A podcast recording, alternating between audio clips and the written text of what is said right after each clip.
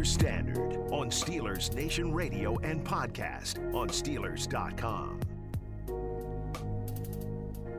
I know we're a Steelers podcast, but I have to just say I have a huge man crush on Aaron Rodgers.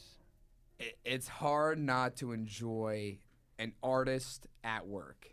I love how it's, you put it's that. artistry. He's Picasso. Yeah. That that's who he is in the NFL. And it's just so funny to me after week one, everybody was ready to do the is Aaron Rodgers washed up? Is Aaron Rodgers over the hill? And, I'll like, just say this: I, I, I, I, I knew what was coming. That's It what I mean, like- relax, just relax. But everybody who kind of has followed football knew that that other shoe was going to drop. Maybe they didn't expect it to happen as soon as it did the very next week, or maybe they did because they were playing the Lions at home. But he has completely shaken off the rust after just three weeks of the season, and I would what- say not a even. s- It was after the first week. That was the rusty week of which he had to kind of get the gears going again. By week two, he was good, and then by week three, he was Aaron Rodgers could win the MVP again at age 39. Aaron Rodgers, it, it became, it literally in 14 days' time went from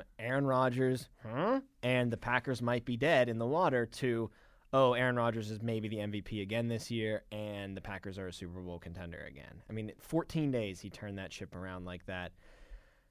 The game Sunday night against the 49ers, that's maybe, and he's got So a many. laundry list So of many. his highlight moments. That might be his most impressive fourth quarter comeback, though. 37 seconds on your own 25 and no timeouts. I would have to go back and look at how much time was left in the timeout situation for the Dallas playoff game. There's one over a minute left in that one, so, So you it gotta was even was more more dire straits Yeah. against the Niners here. I will also Granted, say that was a playoff game. the hail marys that he's thrown. oh my gosh. Those have a little element of luck involved into it. There was nothing lucky about this But 37 seconds. Is there the really field. luck? Because Yeah, he's luck. better at it than anyone else in NFL history. I, I- mean, there is no one who has converted that many Hail Marys, whether it's for a touchdown or just to gain yards, than Aaron Rodgers. I agree, but I he think- did it in back to back plays against that Arizona game. During in the playoffs, playoffs, right? when he beat Carson back to back, it was a 50-yard pass. They were on like their own 10-yard line to get to midfield, and then he did it the next play. Although I think in they the actually they lost that game to Carson Palmer. But Yeah, he- because he that got was the them to overtime. Fitzgerald. Yeah, yeah. It doesn't matter. That was to send in two overtime. and he beat the Lions on a hail mary in the regular season as well. Everybody beats the Lions in just the worst ways. Yeah, the Lions are just maybe the most sorry franchise in all of sports. But uh, that game on Sunday, man, uh, I knew when the Niners were driving down the field and they were in scoreable range. uh, Felt like they were going to get in the end zone first of all because their momentum. I mean, the offense was just getting whatever they wanted on that drive, and I loved how Shanahan was being so patient. And he had all three of his timeouts, but he wasn't calling them. He was kind of letting that clock milk down. Throws that pass to Juszczyk, who fights his way into the end zone. All the people saying you got to go down there, they're idiots. Because if you go down there, who's to say you don't fumble the snap over Garoppolo's head the very next right, play? it's not it's not a field goal difference. of a- Exactly. Of a, you of a- need to get score. into the end zone. It's hard to score touchdowns in the NFL, so you have to get in on any play you possibly can. And people who are saying, "Oh, Juszczyk, Shanahan, it's bad coaching, bad execution. You got to know the awareness there and get down." There was 37 seconds left, and they had no timeouts. I was sitting on my couch going, "Okay, even for him, this is impossible." And he proved me freaking wrong again. Beautiful touch pass to Davante Adams to get them around midfield, uh, about like a 25 yard gainer there. Uh, gets up, spikes the ball. Think he had an incompletion there after the spike. Then he hits Davante Adams again, who smartly goes immediately down to the turf. Rodgers runs up, spikes the ball with three seconds left, gives an amazing Tiger Woods esque fist pump as he walks off the field. Uh, it's just the the guy is unflappable. And we were talking about in an episode we did earlier today, maybe the best way for the Steelers to get after him is put him in the dirt and make him feel a lot of pressure. I think you could hit that guy 11 times, and if he's down Right. by three in the fourth quarter, he's unshakable. He's I- not gonna he's not gonna flinch at the pass rush at all. I had said in that that conversation we had, you can sack him six, seven, eight times. You can get matter. quarterback hits Doesn't matter. upwards of twenty. It does not matter if he has the ball in his hands at the end of the game. he has the potential to go down the field and win that game. Couple stats that are jaw dropping for you here on Aaron Rodgers. Last year, Anything Aaron Rodgers to me, Tom, is jaw dropping. just wait. Last year, Rodgers had a passer rating of at least 114 out of a possible 16 football games. That, my friends, is an NFL record, as I'm sure you could assume. So far this year, he's two for three as far as having 100 yard games. Obviously, the stinker against the Saints, you throw that in the trash. He had 145 passer rating against the Lions, which is decent, 11 away from a perfect passer rating. He had 100. You 130. called it decent when he was only 11 points away from He had hundred perfect. for him. It's decent because I'm sure he's, guess he's the one that wants to be perfect. That's every day. 113 was his passer rating last week in San Francisco against the 49ers. So he's well on his way to another 14 out of a possible 17 Mm-hmm. games, or I should say 15 out of 17 games with at least 100 passer rating. This is the one that is egregious and should make the NFL ban him from playing in the sport. During his 2020 MVP campaign, Rodgers threw more touchdown passes, 48, than the Packers punted all year. They punted 47 times all year. Rodgers threw 48 touchdown passes, which, by the way, 48 tied Dan Marino for the fifth most in an NFL season. 48 touchdown passes to 47 punts. What the hell? You're not supposed to do that, man. You're not supposed to throw more touchdown passes than your punter punts the ball. I'm I'd be shocked if the Steelers have not yet punted the ball 47 times this year already. right? I would be, but I get what you're trying to say. That's how putrid this Steelers offense is compared to how great Aaron Rodgers is. I mean, yes, Tom, my jaw is on the floor. I did not think that'd be possible for one man to score that many touchdowns compared to a team overall giving the ball away to the opposition. That is a jaw dropping stat. The Steelers have faced really good quarterbacks so far this year, too. All three weeks. Josh Yeah. Allen, MVP candidate. Derek Carr, if he can stay healthy, probably an MVP candidate. Health has always been the biggest problem with him. And Joe Burrow is a young quarterback that's certainly starting to come into his own. Joe Burrow right now is proving to me that had he stayed healthy all year last year, he probably could have won Offensive Rookie of the Year over Justin Herbert. Even even with a worse team, he still could have done. Just it, to prove how highly I think of Burrow right now, I would, if I were the Browns, swap quarterbacks with the Bengals. I think he's better than Baker already. absolutely. I do. I and I think do. just because this is nothing to take away from Lamar Jackson, the longevity thing, putting himself at harm's risk, yeah, Burrow's running the play ball, a lot longer. I think so too. as long as the Bengals can protect him with a good offensive line. That's fair. Say. That's fair. Uh, but they did a pretty good job of protecting him on Sunday against the Steelers. They did. They certainly did. But those three quarterbacks, obviously good to great. It's a whole different animal on Sunday. It's just a whole different animal.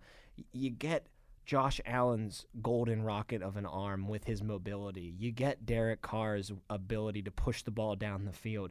You get Joe Burrow's calmness and adverse to throwing interceptions. You get all that Despite plus everything youth. else that's good with Yeah. quarterbacks in one package with Aaron Rodgers. He is what a scientist in a lab would make a quarterback play like and give he would if he had little test tubes where he could drop oh pocket presence, good arm strength, accuracy, every single vial, every single tube would be dropped into the mix that made Aaron Rodgers. Yeah, you know that scene in Captain America when Steve Rogers goes, I, ironically, Steve Rogers goes into that that tube or whatever, and he comes out as Captain America. Yes. Aaron Rodgers would be in that lab, look laughing at Steve Rogers, saying, "This is the guy you want." I'm Aaron Rodgers. He doesn't even need You want Steve Rogers? He doesn't I'm even Aaron need Rodgers. the super soldier serum. He's already Exactly. that elite. Without it, he's laughing at the looks of Steve Rogers, saying, "That's Captain America." don't get fooled Steelers Nation too by the offseason chatter out of Green Bay where he thinks that they don't have enough help for him and they don't, you know, invest in skill position players in a defense to help him win. I think there is some kernels of truth to that, but they have an amazing trio of skill position players, Rodgers included in that. I like to call it the AAA offense. Aaron, Aaron, and oh, Adams That's that's almost like the killer bees. those three guys are what make this offense go. Talking to Matt Williamson last night on the Advanced Scout Steelers podcast, he said it's really those three guys and then just a bunch of dudes. But the problem is those three guys are maybe the best at their position in the NFL. Ro- Jones is a little bit behind, but Adams, Jones Rodgers, is getting there. you Jones can make the case. up. Rodgers Mahomes, Rodgers, flip a coin there. I mean, Davante it was Aaron Adams- Rodgers who won the MVP last year. Davante Adams is probably the best receiver in football. I would say he's the best receiver right now. So I mean, although there's just guys around him, those other two A's that make up the Triple A, Aaron Jones and Davante Adams, they are dangerous, dangerous players. And let's stay with Davante Adams. Sure. The stats bear out him being the best receiver in football. He has a 15 game streak going in which he has caught at least five passes. That's Mm-hmm. the longest streak of its kind in the NFL right now. So Rodgers loves targeting him. Right now, he's on pace in 2021 for 193 targets. Wow. 142 catches. Wow. 1,751 receiving yards over a 17 game Oh goodness. season. And last week, Adams ran 31 routes and he was targeted on 17 of those 31 routes. Uh, we talked about Derek Carr forcing the issue to Darren Waller a lot and how he adapted against the Steelers when the Steelers really keyed on him and spread the ball around. A, Rodgers can spread the ball around if he needs to. B, I don't think he needs to because he's going to be don't able think to he fit needs to things. either. I was just going there. Even if Davante Adams is double covered, he's going to be able to fit it in a tight window, like that pass he made Mm-hmm. in the last drive against the Niners. Fred Warner, if he was born with an index finger two inches longer, he, Not tip- even. he tips like that maybe ball. one inch. But it's just dropped in the perfect spot for Davante Adams in the middle of the field. There's like three guys around him, including Fred Warner, trying to jump up and snag that. He'll put it in the exact right spot almost every single time. So even if you key on Adams, it's not going to matter much. He's going to Yeah, I get his in this game. the the touchdown to Marquez Va however you say his name, Mark Marquez Vantel Scan Valdez Scantling. Valdez Scantling. Yeah. Thank you.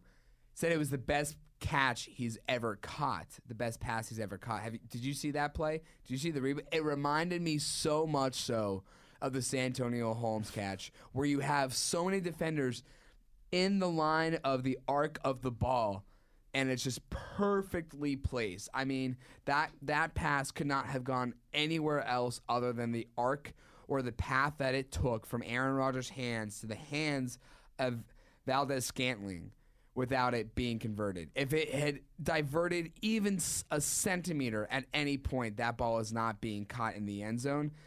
Equally, if not more so impressive than that Davante Adams catch. I agree, but it all goes the way that Davante Adams And goes. That's true, but what the point I was trying to make with that is a it doesn't matter who you give Aaron Rodgers, he is going to put the ball the in the only place that Aaron Rodgers can put it. You ready for another stat that might be even I more, don't I don't know if I'm mentally prepared to hear another more one. ridiculous than the Rodgers punt one?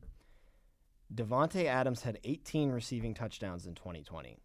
That was greater than the 16 field goals that the Green Bay Packers kicked all last season. And Adams produced one more point, 108, than Packers kicker Mason Crosby, who produced 107 With points. all the 48 touchdown passes that Aaron Rodgers threw, Right, that's plus 48 the field goals. That's 48 free points right there for Mr. Mason Crosby. But 18 touchdowns receiving for Davante Adams. Mason Crosby only made 16 field goals last year. It's unbelievable. What is going on with this Packers offense? They never they never leave the field. They are almost always a threat to put the ball in at least field goal range every time they leave their drives off. Uh, and if you get into the red zone, boy, you're pretty much done already. They converted 80% of their red zone trips last year into touchdowns. That was the best in the NFL, not just last year, over the past 40 years. 80% of the time, they fail twice every 10 times when they get into the red zone.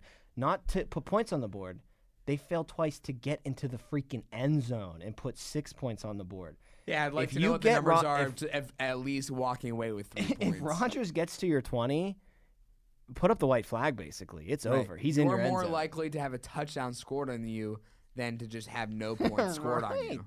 Right. Uh, uh, it's just it's it's unbelievable. Right now, the Packers are operating at a 63.6% clip, converting red zone appearances into touchdowns, while the Steelers' defense only allows 44% uh, touchdowns when their opponent reaches the end zone. So something's got to give here.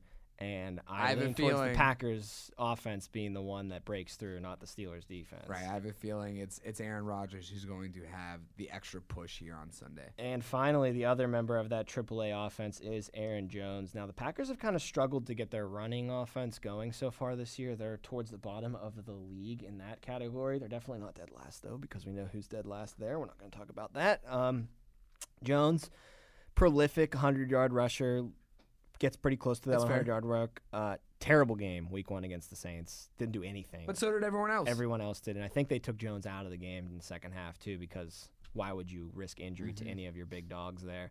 Uh, bounce back performance against the Lions. He only had about 60 or so yards on the ground, but he caught three touchdown passes in the air, and he ran in uh, for another one in that game. And then uh, this past week against the Niners, kind of a quiet performance from his standards, but then you look at the box score and he had over 80 yards rushing and he rushed for a touchdown as well. So if I'm sitting here saying that that's kind of a quiet day for him, I mean, it is. That's how prolific he is. And even though he hasn't been able to get things going much traditionally on the ground, 158 yards in his first three games this year, he's their third leading receiver with 75 yards out of the backfield, and he's got their most receiving touchdowns with three receiving touchdowns. So, yeah, you talked about Marquez Valdez Scantling and guys like that that Rodgers makes better, but his number two target in the passing game is also his running back, Aaron Jones. Yeah, I mean, we were talking about it the way Matt Williamson brought it up. We we can assume that Aaron Rodgers and Davante Adams are the best at their respective positions. Aaron Jones, over the past three years, I would say, has quietly climbed the ladder of elite running backs. I think starting at 2019 really is when he made his first big push. By the end of the 2021 season, and I, I, think it's possible that you could be sitting here saying there's guys like Dalvin Cook, there's guys like Derrick Henry, Christian McCaffrey can't stay healthy. Really, the only other guy that's consistent is Aaron Jones because Zeke has not been consistent. We've seen his numbers go down every year of his career. Saquon can't stay healthy, and when he is healthy in the 2020 season, he hasn't been great. He's had one good game against a very bad Atlanta offense, and it wasn't even a good enough performance to win that game.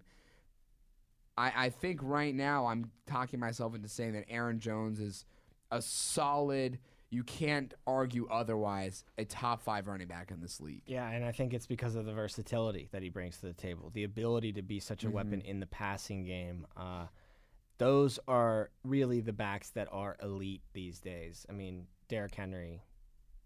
I mean, he's just a freak of nature. He's the king. Yeah, he's and I would say behind him is probably Nick Chubb and Dalvin Cook. So those three guys who are at the top are your traditional give them 25 carries a game. But then you get into the Christian McCaffreys and you get into the Joe Mixons and you get into the Aaron Joneses. And those are the guys that I think I almost would lean other than King Henry. I would almost rather lean towards having because I like that verse. I like a running back being a kind of receiver in today's modern NFL. Mm-hmm. Well, we that's why I'm so high on that's why I'm so high on Najee right now. Right, that as well. But we also like that too because we saw it on full display. We saw the master. I mean, that was saw- the yeah, guy. we saw the best to ever do it. That was the guy who I think unlocked this all for a lot right. of I agree. He was he was a trailblazer. Le'Veon Bell is who we're obviously Yes. referring to, and there was obviously receivers uh, that were good, and like Darren Sproles comes to mind, but they weren't guys lining up in the outside position of the receiving, And like as a wide receiver, they not just weren't in the slot, getting- outside. Forty touches a game. Right, they weren't getting uh, targeted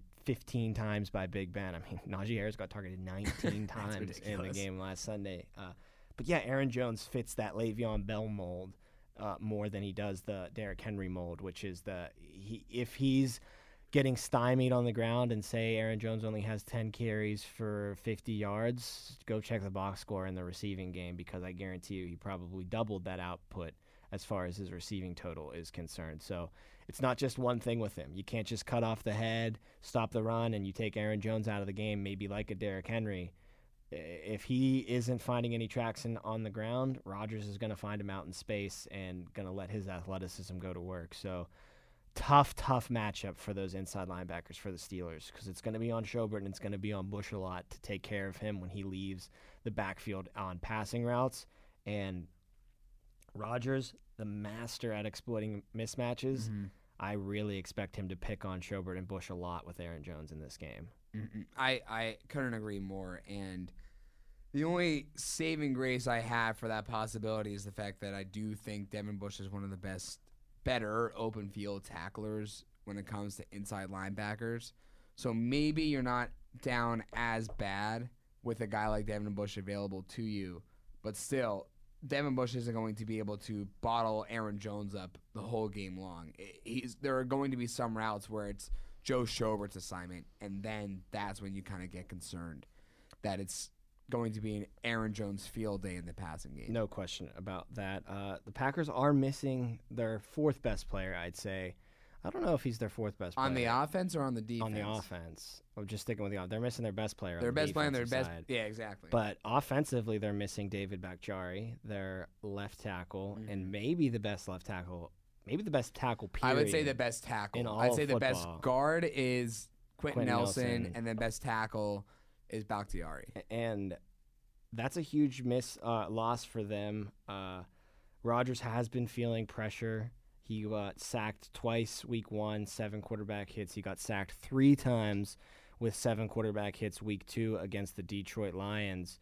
So it's not like you can't get pressure home to him. The only thing I would say is concerning is that it looks like that line is improving a little bit. Last week against the Niners, only allowed one sack only allowed two quarterback hits, protected him pretty well against a good pass rushing front from San Francisco. So, unlike the Steelers' offensive line, I worry that this young offensive line is getting better as the season goes on. Also, Rodgers really helps you play better on the offensive line based on his play, and they're going to get Bakhtiari back. So, thank God for Steelers fans, it's not this week. Mm, right, He could cause a lot of problems as far as getting that pass rush going. But even without him, Rodgers is able to, for the most part, protect himself. And you saw the improvement coming last week against the Niners. Hopefully, they regress back to that form that they played against the Lions, where they let up three sacks. But there's no guarantees. And, and like I said before, he himself, Rodgers, is so good at helping his linemen and knowing, okay, this guy can't handle this guy on this matchup. Let's roll the pocket out to the left away from him. Or this guy can't handle that guy in the matchup. So guess what I'm going to do? I'm going to leak Aaron Jones out real quick on that side. TJ Watt's going to come flying by that tackle. Oops, ball's already in Aaron Jones's hands, TJ. So he's the master at helping a deficient offensive mm-hmm. line play above their heads. And that's why I think even though you point to that line as potentially the biggest weak spot right now with Bakhtiari out for that offense, it's still not a glaring hole. No, it's not because, as you said, Tom, it doesn't matter who you have guarding him. It's Aaron Rodgers, right? That's Right. I I I I, don't always comes spe- back to that. I don't need to spend any time talking about the offensive line because that guy eh, can be elusive as anyone, right? And, and accurate as anyone. It doesn't matter if the pocket is collapsing. Give him just enough time to get the ball out of his hand, and that ball is going to be placed perfectly in a spot where only Aaron Rodgers can put it. So it doesn't matter to me so much that the loss of David Bakhtiari because, as you mentioned it just now, the C, uh, the the San Francisco 49ers have one of the best edge rushers and Nick Bosa. So if you're telling me that Nick Bosa couldn't have a, a game changing or game affecting play on Aaron Rodgers to kind of sh- shore up that win for the San Francisco 49ers, I, I mean, I'm not saying that TJ Watt isn't better than Nick Bosa. I think he is better than Nick Bosa. Nick Bosa, I don't know where I stand on Nick Bosa right now in terms of his placement in the hierarchy of edge rushers. He's certainly up there. But if there's no Tyson Alualu and there is no Stephon Tuitt, and there's really only Cam Heyward opposite uh, of TJ or, or playing alongside TJ rather and, and getting to Aaron Rodgers, Aaron Rodgers just might be as good as TJ Watt is, and I believe him to be. Aaron Rodgers just might be that much better in his respective position that it doesn't matter how good TJ Watt is. Well, don't want to ignore both sides of the football, but it's just so easy to just talk offense when you're talking Green Bay Packers. But like you mentioned, they are missing their best player defensively. Za'Darius Smith is on IR. Uh, he's the guy that generates all their pass rush, and you've seen them kind of struggle this year to get a pass rush going without Za'Darius Smith. Uh, they only had uh, they had zero sacks and only a few quarterback hits against Jameis in Week One. They only had one sack the following week, but things kind of exploded for them last week against the Niners. They had three sacks, but more importantly, they had 11 quarterback hits against him. So maybe that pass rush is starting to find a newer identity for themselves in the absence of Za'Darius Smith, who, Mm-hmm. by the way, will most likely come back this year at some point for them.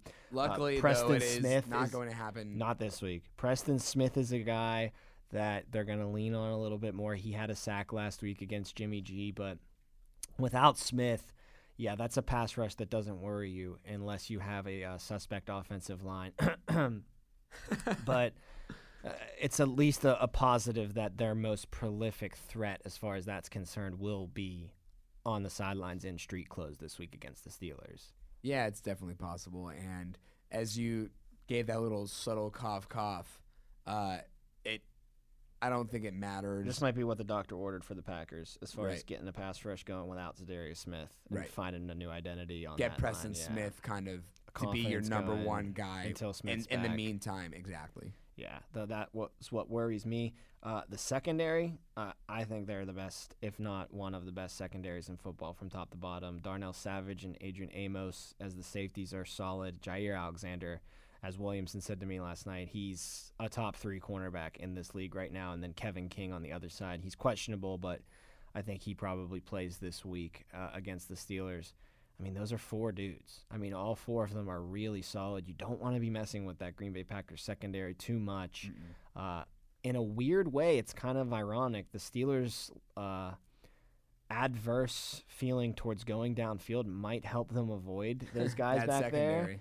But you're a defensive coordinator for the Packers. You're not going to let the Steelers' uh, inability to push the ball downfield take guys like Savage and Amos out of the Out of game. They're going to bring those guys up a little bit and help on the underneath stuff that the Steelers are going to try to run because that's how you attack this Packers defense. Those linebackers are suspect. Tight ends have been feasting on the Packers so far this year. 21 passes for 197 yards and three touchdowns in the three games against the Packers so far from the tight end position.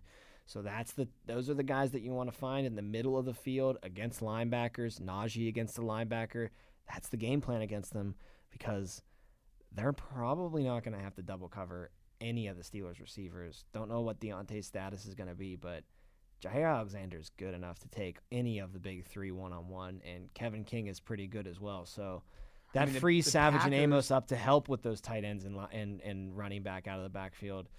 So once again, the Steelers, it helps in a way, but it also probably hurts them as always that they won't push the ball down the field Mhm. because they'll allow those safeties to creep up and just cause havoc in the middle of the field. I would say the Packers' best strategy or best game plan to st- I don't, is stopping the right word because I think I feel like the Steelers' offense has already Just been stops stopped. itself, yeah. Yeah, exactly on its own.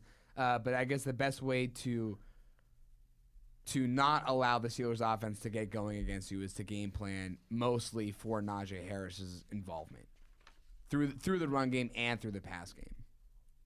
Well, that's going to do it for us here on this episode of the Steelers Standard. As always, we are appreciative of you giving us a listen. If you want to check out uh, ep- our episodes we or did earlier today or some stuff we did earlier this week, you go to Steelers.com or go to Apple or Spotify and search Steelers Standard. Make sure you download and subscribe if you do that. For Jacob Brecht, I am Tom Opferman. We will talk to you guys on our next edition of the Steelers Standard.